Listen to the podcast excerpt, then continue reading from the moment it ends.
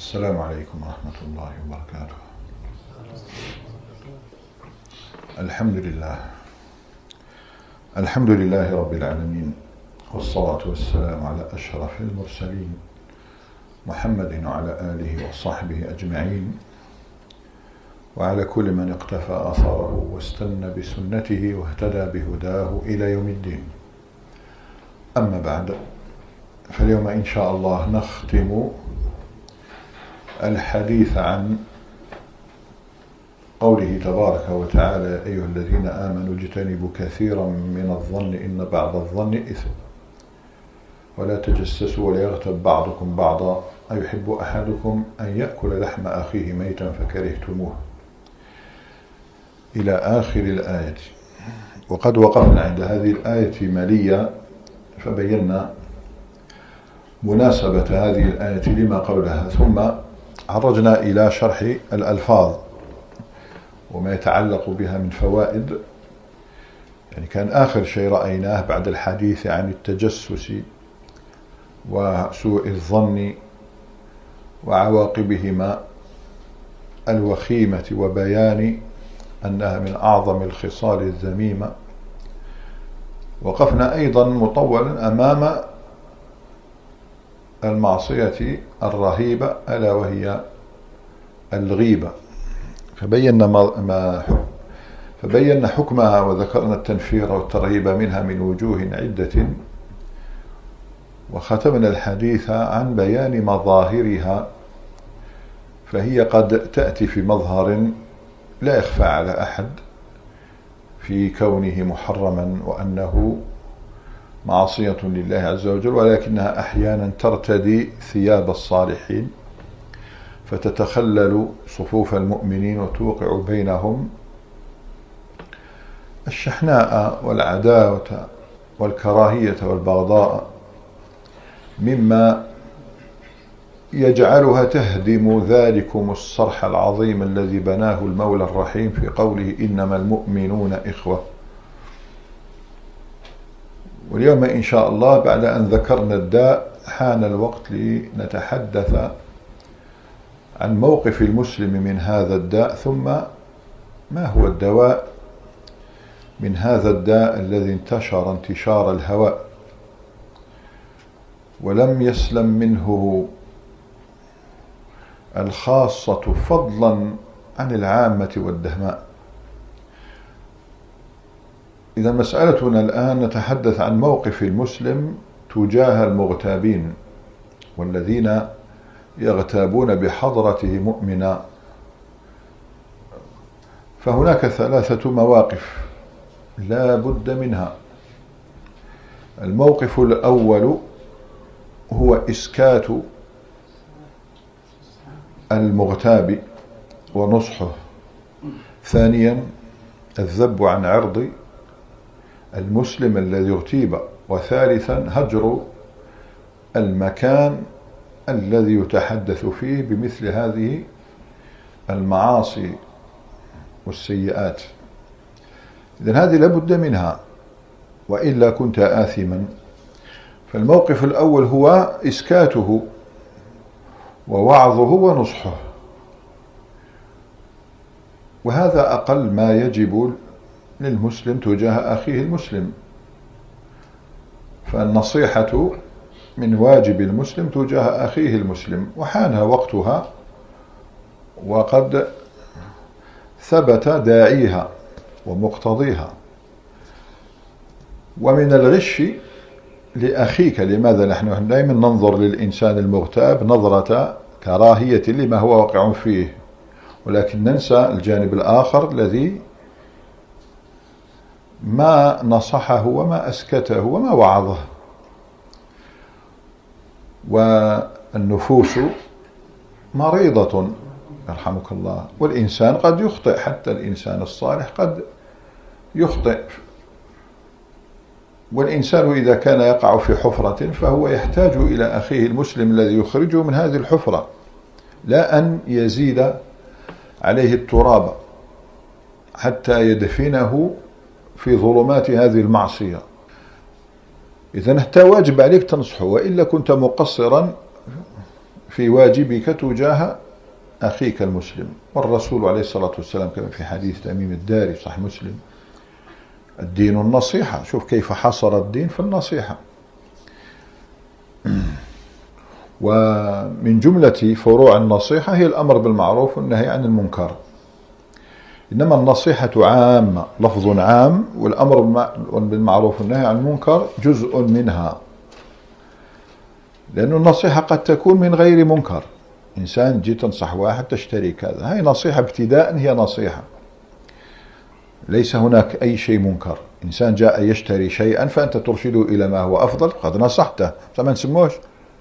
أمر بالمعروف والنهي عن المنكر لكن كل أمر بالمعروف والنهي عن المنكر هو نصيحة قلنا لمن يا رسول الله عليه الصلاة والسلام دين النصيحة قال لله ولرسوله ولكتابه ولأئمة المسلمين وعامتهم فالنصيحة من الواجب المسلم تجاه أخيه المسلم فانطلق أنت الآن منه من هذا المنطلق بأنك تريد ما معنى النصيحة؟ النصيحة في اللغة العربية مأخوذة من ثوب الناصح إذا غسلته جيدا ونقيته وجعلته أبيض خالصا إذا فأنت تريد أن تنصح أخاك بمعنى أن تجعله أبيض خالصا نقيا من هذا الذنب لأنه إذا توالت الذنوب على القلب نكتت فيها نكتة سوداء فيصبح مظلما لا ينكر منكرا ولا يعرف معروفا كما رأيناه أظن في هذا المجلس هاي خطر المعاصي تواردها على القلب مثل الثوب الأبيض سمعتوا هذاك الحديث تاع البسوا من ثيابكم خير ثيابكم البياض فإنه أنقى شو معناتها أنقى هذا قد يسأل واحد أنا نعرفوا احنا عندنا في الكلام تاعنا يقول لك بلي الأبيض ما يرفدش الوساخ يقول لك كيف يقول أنقى نعم ما دمت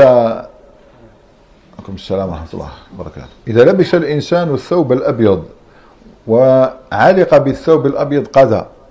أو أذى فحينئذ المسلم شو يفعل ينزع ذلك الدار من ثوبه طاحت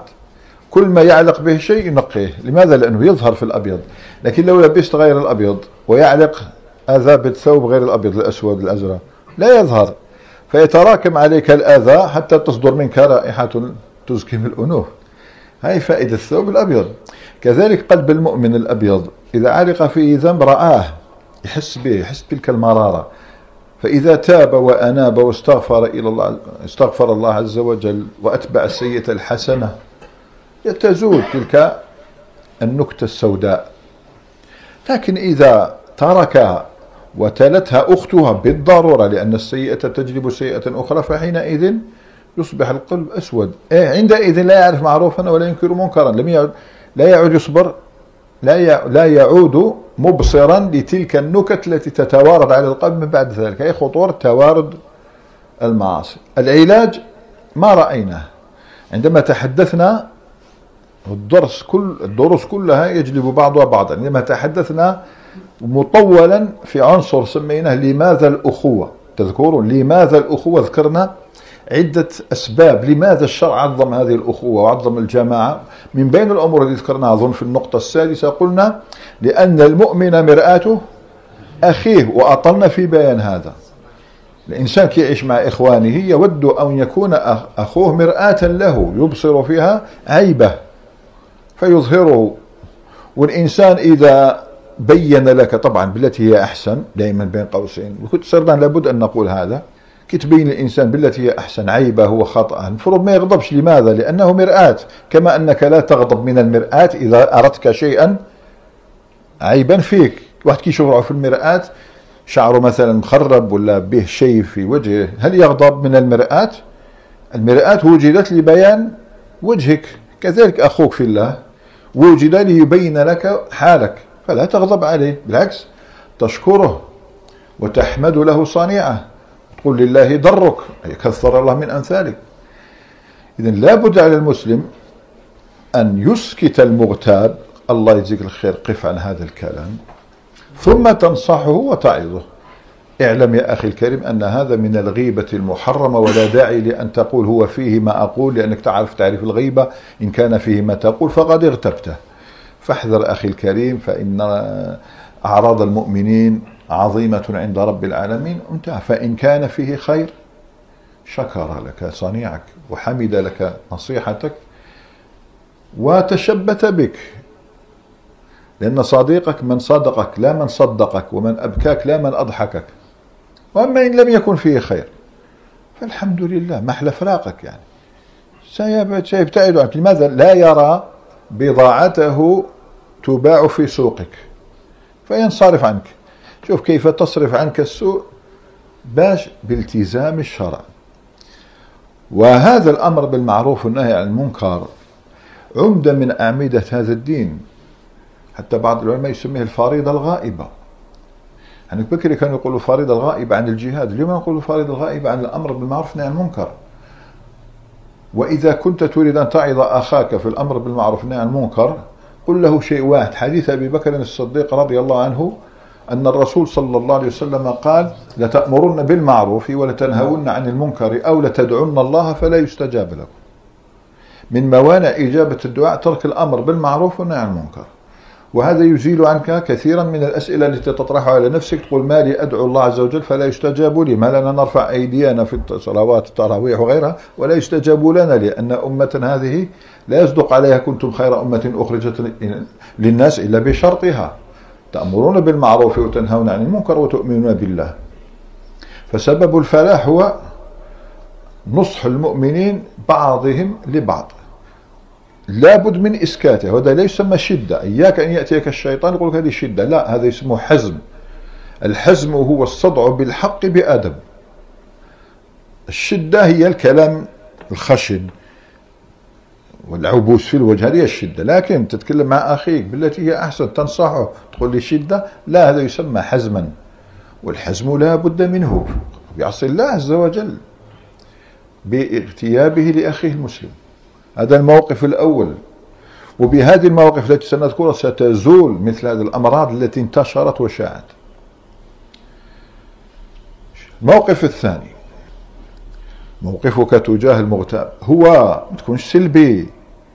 لابد أن تكون إيجابيا هو الذب عن عرض أخيك والانتصار له لا تكتفي فقط بالنصح لا ذب ذب عن عرض أخيك نصحته ثم اعلم يا أخي أن أخي في الله لن لا يمكن أن يفعل هذا وإن فعل فهو بشر ومن ذا الذي لا يخطئ من هذا الذي لا يخطئ يعني هذا إن فعل الذب عن الدفاع عن الأخ المسلم وحمايته ومحاماته هذه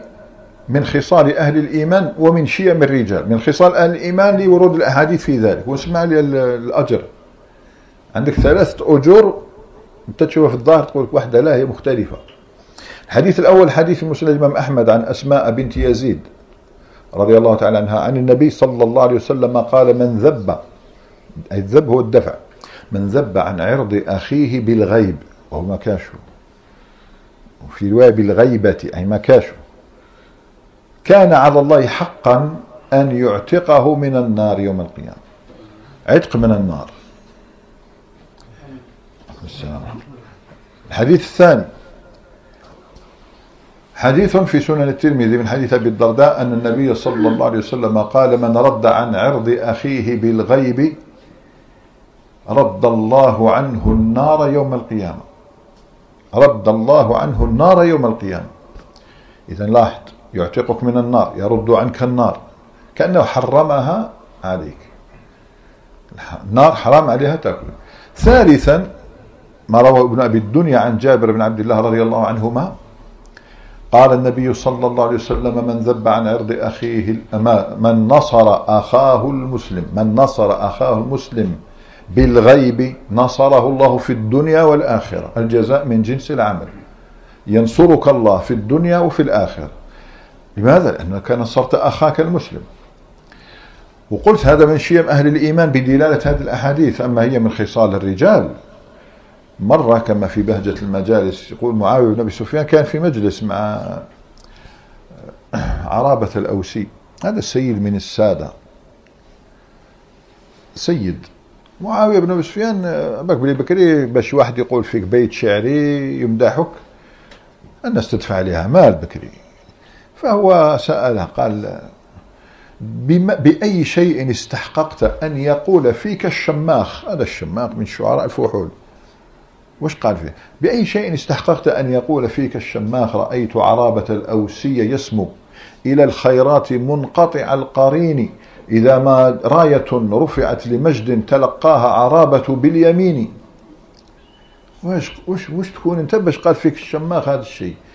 قال له أنت أولى بهذا يا أمير المؤمنين شوف الناس اللي تعرف قال أنت أولى بهذا قال عزمت عليك لتخبرني قال بإكرام جليسي إكرام الجليس له صفات مش ما تتكرمه تحط له حاجة يأكلها ولا يشربها برك لا إكرام الجليس له مظاهر أولا توسع له في المجلس لا تقاطعه في حديثه لا تكمل له حديثه وإن كنت أعرف به منه هذيك العفسة تاع هو يهضر تتكمل له زعما جاب بيت من الشعر تتكمله له جاب آية تكمل لا لا هذه عيوب في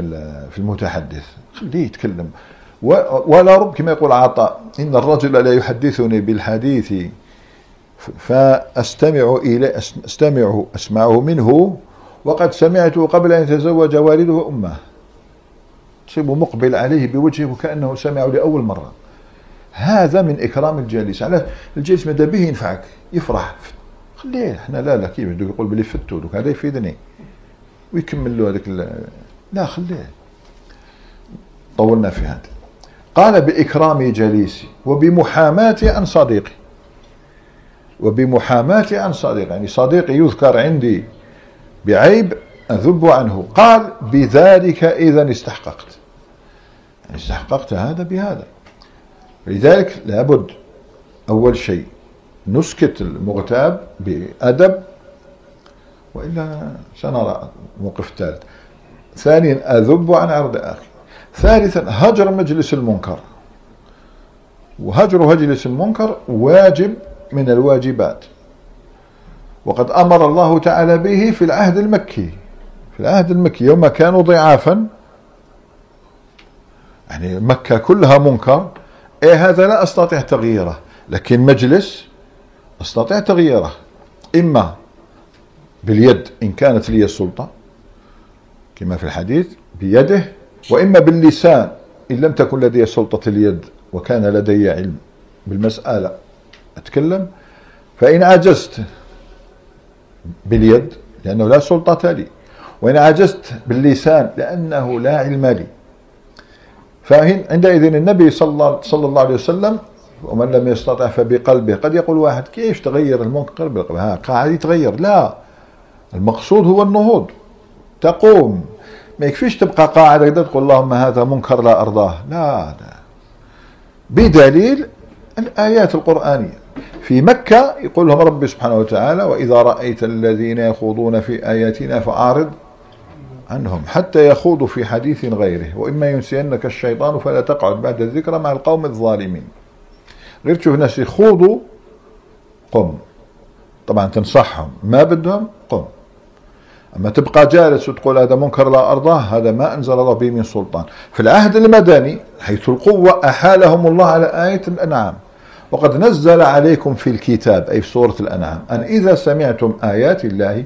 يكفر بها ويستهزأ بها فلا تقعدوا معهم حتى يخوضوا في حديث غيره إيه إنكم إذا مثلهم يعني جعل حكم الجالس الساكت الذي لم يشارك جعله مثل إن الله جامع المنافقين والكافرين في جهنم جميعا وفي الموقف كما قال أحدهم وسمعك صن عن سماع القبيح كصون اللسان عن النطق به فإنك عند استماع القبيح شريك لقائله فانتبه يعني انت كي تسمع منكر وجالس ما تقولش بلا مانيش نتكلم لا بما انك تسمع فانت شريك له لا لا تصغي ولا تصخ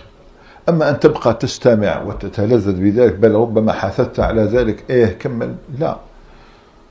وفي المقابل مدح الله عباد الرحمن بماذا والذين لا والذين لا يشهدون الزور ما قالش الذين لا يقولون الزور قول الزور شيء لا يشهدون الزور لا يحضره وإذا مروا باللغو مروا كراما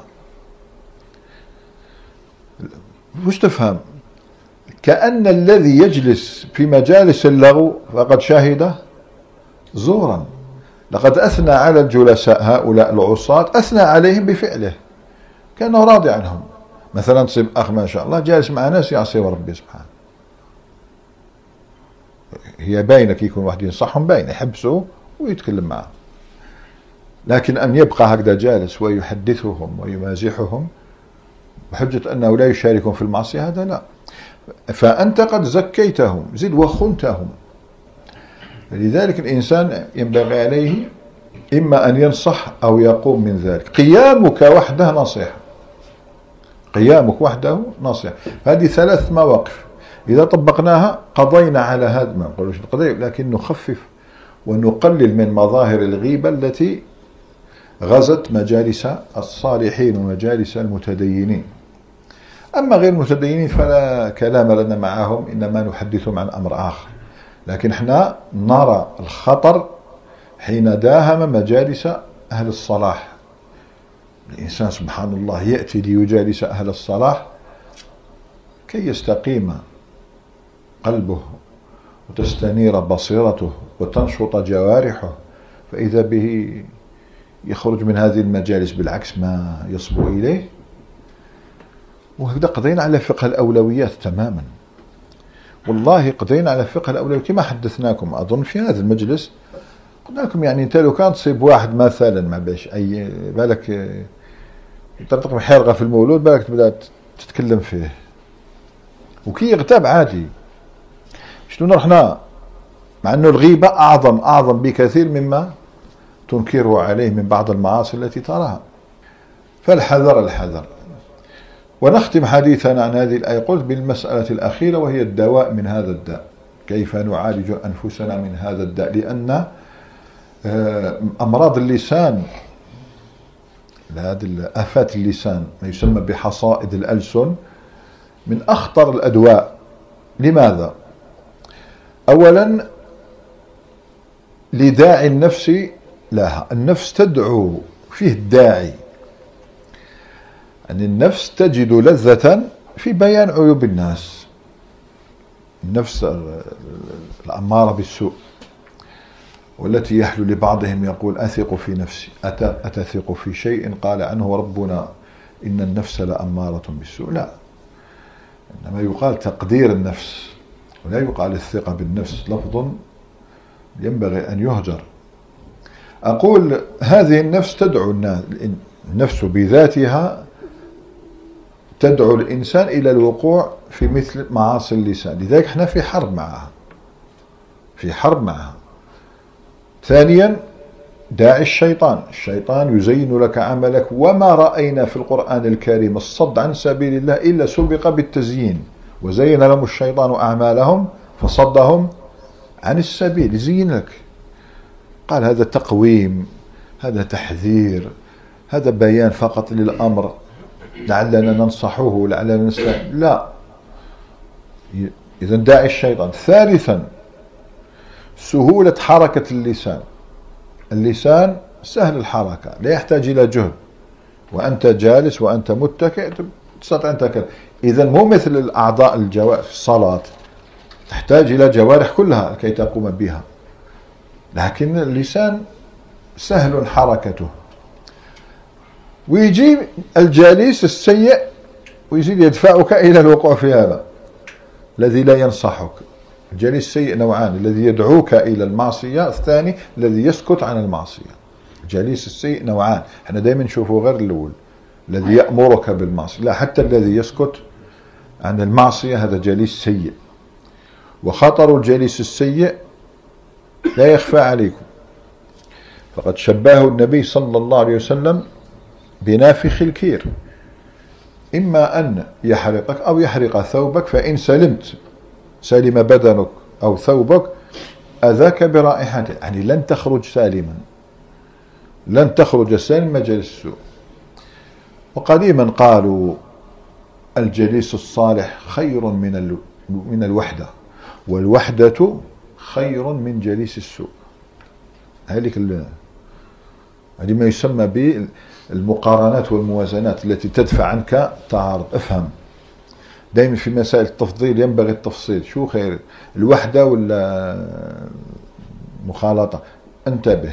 الجليس الصالح خير من الوحدة تقعدش وحدك ما كانش جليس صالح الوحدة خير تقعدش مع السيء وسهل بها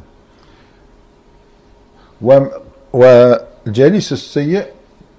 مر جعفر بن سليمان الضبعي مر على مالك بن دينار أحد الزهاد قال له ورأى معه كلب مالك بن دينار معه كلب يعني دي نادر قالوا ما هذا الذي بيدك قال هذا خير من جليس السوء يعني جليس سيء هذا خير من الجليس السوء يعني يضرك إذا لاحظ أربعة دواعٍ تدعوك إلى الوقوع في آفات اللسان وصدق من قال من السلف هذا في وقتهم إن معاصي اللسان فاكهة الإنسان فاكهة يتلذذون بها لولا أن تحارب تقوم وتحارب نفسك وتوقف عن وأن توقف عن عند حدها العلاج من هذا الداء له طرق الأمر الأول هو السكوت إلا عن خير الأصل هذا هو الأصل هو السكوت إلا عن خير مصداقا لقوله صلى الله عليه وسلم من كان يؤمن بالله واليوم الآخر فليقل خيرا أو ليصمت قبل أن تتكلم وازن هل ما سأقوله حق أو غير حق أو مشكوك فيه فمتى كنت تعلم أنه حق فانظر هل هو يليق بالمعنى لأنه علاش بعض الناس يقول لك حق لا الحق إذا وضع في غير مقامه ووقته لم يعد حقا يعني جانبت الحكمة وضع الشيء في غير موضعه وهو حق في غير موضعه لا يسمى حقا لذلك احنا الرسول صلى الله عليه وسلم ما قالش من يريد الله به خيرا يعلمه في الدين قال يفقهه في الدين الفقه في الدين هو العلم زائد الحكمة ووضعه في محله ورب قوم تحدثهم بحديث إلا كان لبعضهم فتنة علي بن أبي طالب يقول حدثوا الناس بما يعرفون تريدون أن يكذب الله ورسوله فالإنسان يضع الشيء في مقام في محله ولو وضعت العلم في غير محله أضرت أضررت كما قيل قديما ووضع الندى في موضع السيف مضر كوضع, كوضع, كوضع السيف في موضع الندى يعني الكرم تحطه في غير موضعه وين لازم السيف قالت مضر كما أنك تضع السيف في موضع الندى إن أنت أكرمت الكريم ملكته وإن أنت أكرمت اللئيمة مردا كل شيء تضعه في وقته الآن ماشي كل حاجة تعرفها تتكلم بها لا ضعها في موطنها في وقتها مع أهلها ومنه من قال لا إله إلا الله خالصا من قلبه دخل الجنة قال أحدث الناس قال لا يتكلوا حديث معاذ بن جبل حق الله على العباد أن يعبدوه ولا يشركوا به شيئا وحق العباد على الله أن يدخل الجنة من عبده ولم يشرك به شيئا أبشر الناس قال لا اتكلوا حق لكن لا أضعه إلا في موطنه أيها المسلم إذا أردت أن تتحدث ومعك حق ضعه في مكانه الآن إذا لم يكن حق أو شككت في أنه حق يحرم عليك التكلم به هكذا أنت تزن وما كان السلف يحملون هما كهم الكلمة وما ندموا على شيء ندمهم على الكلمة قالوا الكلمة إن لم تتكلم بها فأنت تملكها متى تكلمت بها ملكتك الفضيل بن عياض رحمه الله هل ولا عبك صالحين كما تكلمنا عنهم مرة قلنا هؤلاء قلت ذنوبهم فعلموا من أين أوتوا هذاك الناس كي يتكلموا او عارف واش هو اللي يضر علاش قليله الذنوب تاعهم تصيب عبد الله بن وهب المصري دوك نرجع للفضيل بن عياض عبد الله بن وهب المصري احد العبادله المشهورين بالعلم راوي العلم عن الامام مالك بصح شو يقول لك يقول لك نذرت لله انني كلما اغتبت شخصا صمت شوف ما يبرؤوش نفوسهم كان احنا نحشموا نقولوا هذه لا يعلم لك كيف تصلح نفسك نذرت إن اغتبت شخصا صمت يوما هذوك هذوك يضرهم الصيام هذوك يصوموا الدار حتى جا النهي قال لك ما تصومش الدار قال لك فلم ارتدع فقلت فنذرت كلما اغتبت شخصا تصدقت بدرهم فمن شدة حبي للدراهم تركت الغيبة شتكيش يداوي نفوسهم الذهب يذكرها في سير عالم نبال يقول هكذا كان الائمه رحمهم الله لا يبرئون انفسهم شو كيف يعالجونها الفضيل بن عياض رحمه الله عليه يقول لك لا الحج ولا الجهاد ولا الرباط اشد علي من حبس اللسان ما كاش حاجه اشد عليه من حبس اللسان ابن ابي الاخضر رحمه الله تعالى سئل قال آه، سأل آه، أيوب السختياني في الصالحين أبو حنيفة يقول إذا ذكر الصالحون نزلت الرحمة وذكر الصالحين أحب إلينا من كثير من الفقه لماذا؟ لأن احتجنا الآن القدوة إذا لم تجد قدوة أمامك ابتغيها في في الكتب اقرأ عليهم خاصة طلاب العلم طالب العلم يؤمر بأن لا ينفك عن كتب الصالحين دائما يجعل عشر دقائق ربع ساعة في اليوم يقرأ عنهم لكي يمسك التوازن لأن العلم يطغي وطغيان العلم أخطر من طغيان أي شيء إن الإنسان لا كلا إن الإنسان ليطغى أن رآه استغنى إذا رأى نفسه استغنى يطغى باش بالمال أم بالك القوة برك لا حتى العلم طغيان العلم خطير شيء متكبر و يحس نفسه بلي راه دخل الجنة قبل من الناس ويصدر أحكام هكذا جزافا عن الناس لا طغيان العلم يبتعد إن لم تظهر عليك أخلاق الأنبياء والمرسلين فطريقك خطأ في طلب العلم لابد أن دائما تحكم توازن مع الأخلاق والرقائق تقرأ على قرأ على هؤلاء الصالحين يقول قلت لأيوب السختياني أوص أوصيني قال أقلل من الكلام بس أقلل من الكلام وقيل لأحدهم إنك تطيل السكوت قال رأيت لساني سبعا عقورا شوف الناس اللي ما يبرؤوش نفوسهم رأيت لساني سبعا عقورا أخاف إن أطلقته أن يعقرني يهلكك سبع سبع يعضك ياكلك إذا أربطوا والشعبي رحمه الله كان يجلس إليه رجل فيراه يطيل السكوت قال ما لي أراك تطيل السكوت قال أسكت فأسلم وأسمع فأعلم هو الشعار اللي تمشي به أسكت فأسلم وأسمع فأعلم شكون بحالك لذلك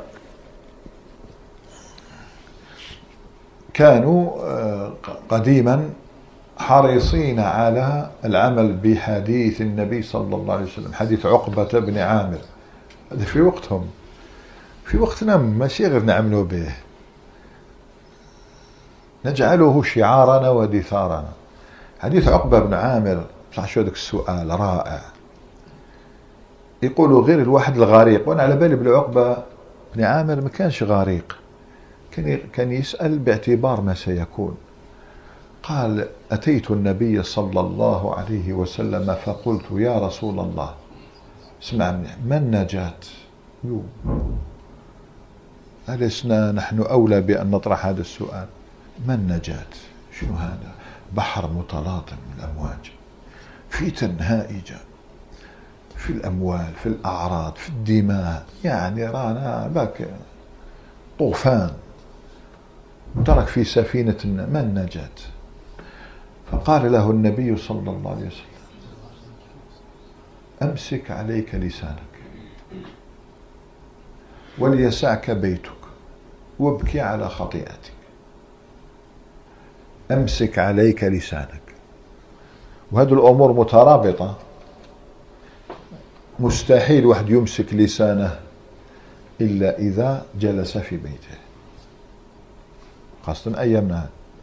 ومستحيل واحد يجلس في بيته يراقبها الا اذا بكى على خطيئته هذه الجر هذه اللي يخاف يبكي على خطيئته يعتزل الناس في غير ضرورة أو حاجة الضرورة حاجة ما فيش مشكل عمل صلاة جماعة ما فيش مشكل لكن في غير ذلك اعتز ابكي على خاطئتك يسعك بيتك يسلم لك لسانك قديما قالوا أهل المروءة والدين إذا أحرزوا القوت التزموا البيوت غير يحرز القوت يلتزم البيوت أنت شكون أهل المروءة والدين يخاف على نفسه سبع عقول قد يقول قائل كيف ما تعتزل الناس ما قلناش تعتزل الناس عش مع الناس مؤثرا لا متأثرا داعيا لا مدعوا وجالس الناس ولو عصاة لكن أدعوهم بالتي هي أحسن أحدثهم وأنصحهم ثم أنسحب لماذا؟ لأن تعرضك لهم وجلوسك إليهم دون نصيحة دون تأثير يفقدك الهيبة بل ربما استهين بك يصير يعصى الله بحضرتك وهذه قديما كانوا ينصحون بها دون نقول لك شكون جالس فكروني ابن شبرمة قال لولده يا بني إياك وطول المجالسة لناس يعني إياك وطول المجالسة فإن الأسد يجترئ عليها من أدام النظر إليها الاسد كي تشوف بزاف تشوف بزاف توالفو تدنى عليه يفقد هيبته حاجه اللي ما تشوفهاش تخافها اللي ما تشوفهاش بزاف تخافها وهذا قال العلماء اخذه من حكمه ليرد اردشير من ملوك الفرس قال لابنه وهو ينصحه يا بني لا تمكن الناس من نفسك فإن السبع لا لا يجترئ لا يجترئ عليه إلا من أدام الإمعان إليه هذه الانسان كي شوف اللي خالط بزاف الناس دون تاثير حسن يفقد هيبته ولن يؤثر فيه بعد ذلك خلي خلي نفسك عزيز ابن المعتز رحمه الله قال مثل هذا قال رأيت الحياة رأيت حياة المرء ترخص قدره رأيت حياة المرء ترخص مادام حي احنا عندنا مثل هكذا كي عاش ديروا شغل تاع البرلمان هكذا شغل ايه ما بكمش كاع لا لا كي عاش مشتاق تمرة وكي مات علقوا العرجون رأيت حياة المرء ترخص قدراه فإن مات أغلته المنايا الطوائح كما يخلق الثوب الجديد ابتذاله الثوب الجديد مع اليامات الاولى تحافظ عليه بعد غير تلبسه تذهب قيمته راحت قيمته وانه كنت تعظمه اول يوم هكذا كما كما يخلق الثوب الجديد ابتذاله كذلك تخلق المرأة العيون اللوامح العيون كي توالفك تفقد هيبتك إلا واحد رسول الله صلى الله عليه وسلم هذه قد ما تقرا عليه قد ما تقرب منه قد ما تعرف عليه يزداد تعظيما شيء عجيب صلى الله عليه وسلم إذا الإنسان ما حتى شعرة معاوية معروفة بماذا ساد معاوية بشعرة قال أنا جعلت بيني وبين لو كان بيني وبين الناس شعرة تخيل شعرة شعرة ديك لا تقطع لجذبت إن هم أطلقوا ولا أطلقت إذا جذبوا شو تمشي مع الناس هاك راك تريح مع فلان إذا شفته جافي قرب منه بلاتي أحسن كذا غير تشوف بدا بده خلي دائما التوازن مهم هكذا كيش تعيش ماشي نقول لك اعتزل الناس لكن اعرف كيفاش تعيش مع الناس كن مؤثرا لا متاثرا داعي لا مدعو وجالس العلماء تقول يا اين هم الكتب شفت الفراغ واش يدير شفت المطالعه التي زهد فيها الناس لما زهد الناس في المطالعه وجدوا فراغا فملأوا فراغهم بالباطل لكن لو لم يجد فراغ يعشق المطالعة ويتألم إذا نودي للطعام المطالعة مهمة تملأ أجالس الكتب وناس ما شاء الله يحبوا لك غير الخير كما قال ابن الأعرابي أظن إيه نعم ابن الأعرابي لنا جلساء ما يمل حديثهم ألباء مأمونون غيبا ومشهدا يفيدوننا من علمهم علم ما مضى ورأيا وتقديرا ورأيا مسددا بلا فتنة تخشى ولا سوء عشرة ولا نتقي منهم لسانا ولا يدا فإن قلت أم فإن قلت أموات فلست بكاذب وإن قلت أحياء فلست مفندا إذا قلت ميتين والله عندك العقل صح ميتين هم قاع مات صح إذا قلت أحياء والله لست بخارف ماكش تخرف راك تقول الحق احياء ناس جالسهم نهار كامل ثلاث ساعات تقرا تنسى قاعد العالم يجي واحد يحثك شحال قديم يا اخي والله هذا واش تقدر تقول له مين دا قديم سالكم تهضروا في هذه الموضوعات المطالعه مهمه غذاء العقول والارواح والقلوب هذا معنى هذا واش نقول لك هذا كله ذكرته في وجوب كيف نصلح وكيف نعالج أنفسنا من آفات اللسان أولا السكوت إلا عن خير السكوت إلا عن خير وهذا السكوت يحتاج جهاد أبتعد عن جليس السيء وإن جالست أناسا غير صالحين أجالسهم داعيا لا مدعوا وأحرص على مجالسات الصالحين إن لم أجدهم ذواتا أجالسهم في الكتب والمصنفات والمؤلفات فإن من وراء مجالستهم خيرا كثيرا ثانيا تذكر نعمة اللسان والله يا أخوانا شوف قاعدة يذكرها ابن القيم رحمة الله عليه في عالم الموقعين وأيضا في, في من الكتب قاعدة مهمة كلما عظمت النعمة عظم شكرها وعظم إثم من كفرها كل ما يعطيك ربي يعني نعمة عظيمة أعطاك نعمة إذا كانت عظيمة يعظم شكرها صح ويعظم إثم من يكفرها شوفوا مثلا ربي سبحانه وش قال يا نساء النبي من يأتي منكن بفاحشة مبينة يضاعف لها العذاب ضعفين وكان ذلك على الله يسير هذا قراب للنبي صلى الله عليه وسلم أقرب الناس إليه وتعصيه تأتون فاحشة مبينة يضاعف لها العذاب قد ما تقرب من النبي صلى الله عليه وسلم هذه نعمة عظيمة جدا يضاعف لك العذاب لو أتيت لو أتيت بفاحشة مبينة أول من تسعر بهم النار من؟ أليس هم أولئك الذين أعطوا النعم الجليلة أعظم النعم نعمة العلم والقرآن ونعمة المال ونعمة القوة والجهاد سبيل الله جابك نعمة عظيمة أعطاه أعطاهم ربي أعظم النعم ولم يشكروها صرفوها لغير الله فكانوا أشد الناس عذابا أركان الشكر كما يذكر ذلك ابن القيم أيضا في الفوائد أركان الشكر ثلاثة مش تعرف راك شاكر ولا لا أولا الاعتراف بالنعمة الذي لا يعترف بالنعمة متى يشكرها ثانيا نسبتها إلى المنعم سبحانه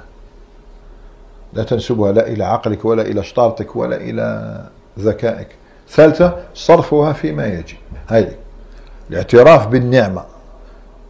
ثانيا بعض الناس عياذ بالله احنا لساننا قلت لك آفات اللسان خطيرة والله آفات اللسان خطيرة الناس ولات يسمي تشابه الأيام يسميها روتين ما كاش جديد ما كاش جديد والله يا اخوانا غير نعم الله تتجدد راكم غافلين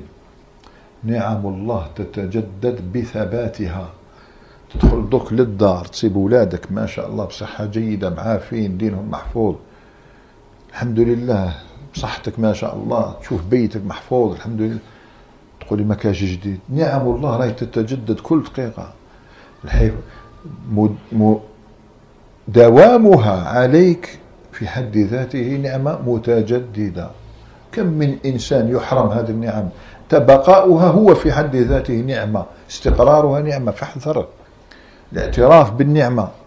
راه في نعم متجددة نسأل الله أن يوفقنا إلى شكرها وأن يعرفنا إياها بدوامها لا بزوالها نعم نعم ما تقدرش تخايل نعم لا تحصى نسبتها إلى المنعم وحده سبحانه ثالثا صرفها في ماج هذا اللسان الذي ميزنا الله به عن الحيوان من أجل النعم وزيد وميزك بها عن الأبكم كم من إنسان محروم من القدرة على الكلام فهذه النعمة ينبغي لك أن تشكرها والدرس الذي تأخذه من كتاب قرأ كتاب الأذكار المطولات كالأذكار للنووي تحفة الذاكرين للشوكاني تقرأ كتب الأذكار وإحنا عندنا كتاب راه مشهور الحمد لله نسأل الله أن يرحم صاحبه قد كتب له القبول هذا انتشاره بهذه في العالم الإسلامي كله دليل على إخلاص نيته هذا حسن المسلم هذا تتحار كثرة الأذكار الواردة في الشرع ما من فعل أو قول أو حال أو شيء يحدث إلا وفيه ذكر كأن الله عز وجل كثرنا الأذكار حتى لا نجد وقتا لصرف هذه النعمة بمعصية الله لذلك كثرت الأذكار حتى نجتنب الخوض في المحرمات لذلك لما كانت أوصيني قال لا يزال لسانك رطبا بذكر حاول أن يبقى لسانك دائما رطبا بذكر الله الإكثار من ذكر الله وفائدة الإكثار من ذكر الله أكثر مما تتصورون حنا نشوفوا غير الأجر الظاهر إيه لكن الأجر هذاك الذي يحملك على العمل لكن الغاية تدركها بعد الثبات على العمل الإنسان إذا أكثر من ذكر شيء عاش له عاش له يلي يفكر غير به الانسان الذي يتحدث كثيرا عن المال نهار كامل يهضر عن المال واش راح فكره كله في المال ربما في وقت الوفاه يتحدث عن المال الذي يكثر من ذكر الله عز وجل يعيش معه في كل يومه علاش تصيب الصالحين يفكرون في كل خطوة يخطوها ما هو حكم الشرع فيها يعني عايشين علم غير مع الله سبحانه وتعالى فهي فائدة الذكر إكثار وسماه الذكر تبقى بسبب هذه الأقوال تذكر الله تذكره يبقى دائما هنا الله سبحانه وتعالى ندلل على ما قلنا ربي سبحانه واش قال لا خير في كثير من نجواهم النجوى هنا كلام لا خير في كثير من نجواهم إلا من أمر بصدقة أو معروف أو إصلاح بين الناس بس لا خير في كلامك إلا هذه الأمور فانتبه أيها المسلم اجعل كلامك كله يدور في فلك عبادة الله تبارك وتعالى العلاج الأول يكون الصمت إلا عن خير الثاني يكون بشكر هذه النعمة شكرها كيف صرفها فيما يجب في الأذكار في الأمر بالمعروف نعم المنكر السؤال عن أحوال الناس إعانتهم تذكيرهم نصحهم تعليمهم هذا هو تشوف كلام خرج عن هذا هذا ليس فيه شكر للسان فيه شكر للسان بالعكس فيه كفران آه، لنعمة اللسان فتنصرف عن ذلك ثالثا تذكروا عقوبة أو العقاب الذي أعده الله عز وجل لمن يرخي العنان للسانه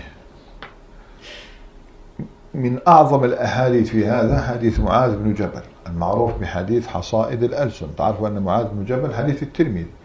قال أمسك عليك هذا فقال وإن مؤاخذون بما تتحدث به ألسنتنا فقال ثكلتك أمك يا معاذ وهل يكب الناس على وجوههم وفي رواية على مناخرهم في النار إلا حصائد ألسنتهم وشيء تحصد الألسنة حديث أبي سعيد الخدري إذا طلعت الشمس ما من يوم تطلع فيه الشمس إلا وأعضاء بني آدم كلها تكفر اللسان تكفر مش معناتها تكفر يعني تقول ثاني أعضاء ثاني جمع التكفير لا تكفره أي كما احنا نقولوا بالدرجة تاعنا تحله تترجاه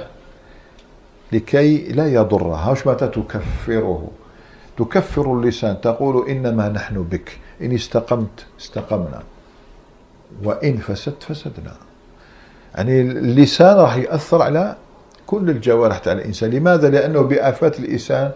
اللسان يضعف الإيمان وإذا ضعف الإيمان ضعفت الجوارح تذكروا الأحاديث التي رأيناها جميعها إن الرجل لا يتكلم بالكلمة من سخط الله لا يلقي لها بالا تهوي به في نار جهنم سبعين خريفا تذكروا حديث سفيان بن عبد الله القرشي قال يا رسول الله عليه الصلاة والسلام أوصني قال لا يزال لسانك رطبا بذكر الله قال بما تأمرني يا رسول الله عليه الصلاة والسلام قال أمسك عليك لسانك أمسك عليك لسانك هذا قاله في وقت الطهارة وقت الطهر وقت الصالحين وقت آه، تلتفت تجد أبا بكر الصديق تجد عمر بن الخطاب عثمان بن عفان عليا طلحة الزبير سعد بن أبي وقاص والصالحين أمسك عليك لسانك فما بالك في زماننا هناك أمور كثيرة على كل حال هي علاج لكن داهمنا الوقت ولكن من بين ما يعيننا على اجتناب هذه الآفات السابق ذكرها ستة السخرية بالمؤمنين زيدوا لمز تنابز سوء الظن تجسس والغيبة مما يعيننا على اجتناب هذه الأمور الستة أن تعلم خاصة السخرية والنبز واللمز هذا هو أن تعلم أن أكرم الناس عند الله من أتقاهم فلا ينبغي أن تسخر من أحد ولا من أن تغتاب أحد لذلك ناسب أن يقول الله بعد ذلك يا أيها الناس إنا خلقناكم من ذكر وأنثى وجعلناكم شعوبا وقبائل قبائل لتعارفوا إن أكرمكم عند الله أتقاكم فليحرص المسلم على أن يكون أتقى الناس لله عز وجل وليعلم أن ميزان المولى عز وجل الذي يزن به العباد هو التقوى فاتق الله فإن تقوى الله ما جاورت قلبا إلا وصل ليس من يقطع طرقا بطلا وإنما من يتق الله البطل هذا ما سنراه إن شاء الله في لقائنا المقابل نكتفي بهذا القدر الليلة سبحانك الله وبحمدك أشهد أن لا إله إلا أنت أستغفرك وأتوب إليك وبارك الله فيكم جميعا وجزاكم الله خيرا وسلمكم الله وعافاكم